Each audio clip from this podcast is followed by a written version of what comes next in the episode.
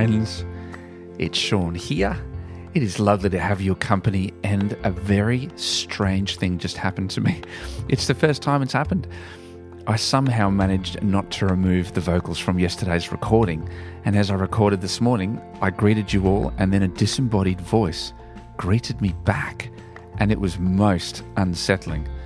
But it was just my greeting from yesterday, so whew, all right, I'm back from the Twilight Zone. Lovely to be with you, and lovely that we could together take another step forward today into a tongue twister. That's right. Today, we read Second Thessalonians 2. Now, I tried to say that a couple of times before and I failed, and my ether and s's got very mixed up. So you could try to say Second Thessalonians a few times, but maybe you're better than this than I am. But nonetheless, tongue twister or not, I have the benefit of the pause and rewind when I make a blunder so I can remove my blunders. But if only life was that simple. No, it's not. Blunders stick. But speaking of blunders, we are going to read about a couple of things not going entirely well and Paul writing in to encourage them through this. So join me, friends, as we read Second Thessalonians chapter 2.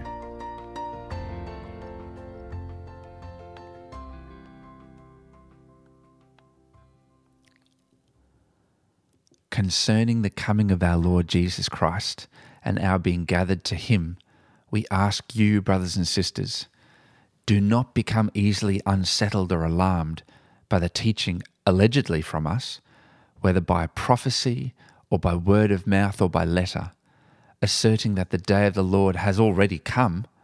Don't let anyone deceive you in any way, for the day will not come until the rebellion occurs and the man of lawlessness is revealed, the man doomed to destruction.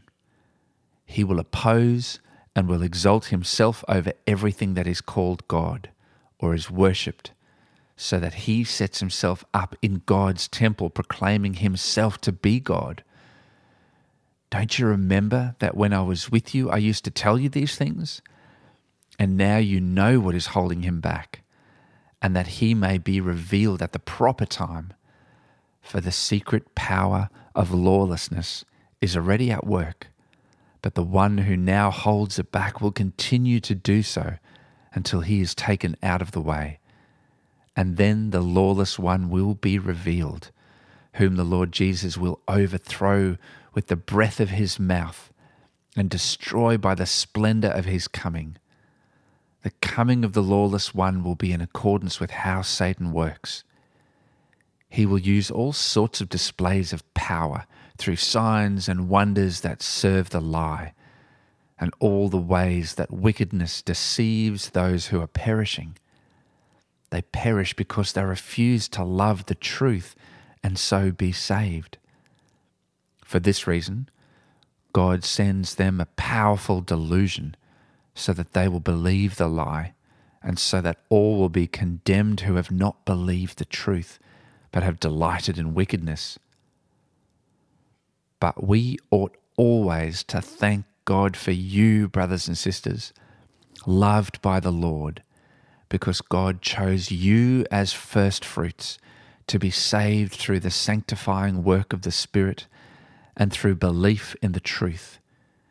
He called you to this through our gospel, that you might share in the glory of our Lord Jesus Christ. So then, brothers and sisters, stand firm and hold fast to the teachings we passed on to you, whether by word of mouth or by letter. May our Lord Jesus Christ Himself and God our Father, who loved us and by His grace gave us eternal encouragement and good hope, encourage your hearts and strengthen you in every good deed and word.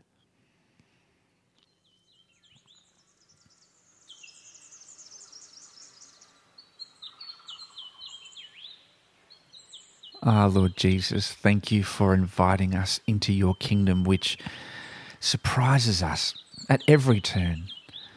Thank you for Paul's words that remind us that when you overthrow, when you display your power, it's simply with the gentle breath of yours.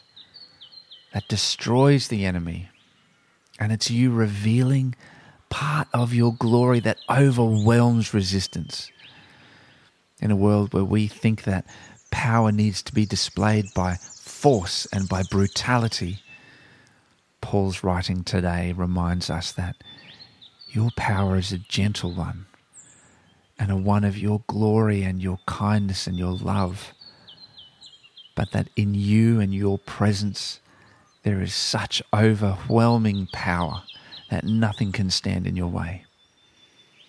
Jesus, help us to share that powerful presence in our lives today with your gentle whisper, revealing your beauty and your glory as we love those around us.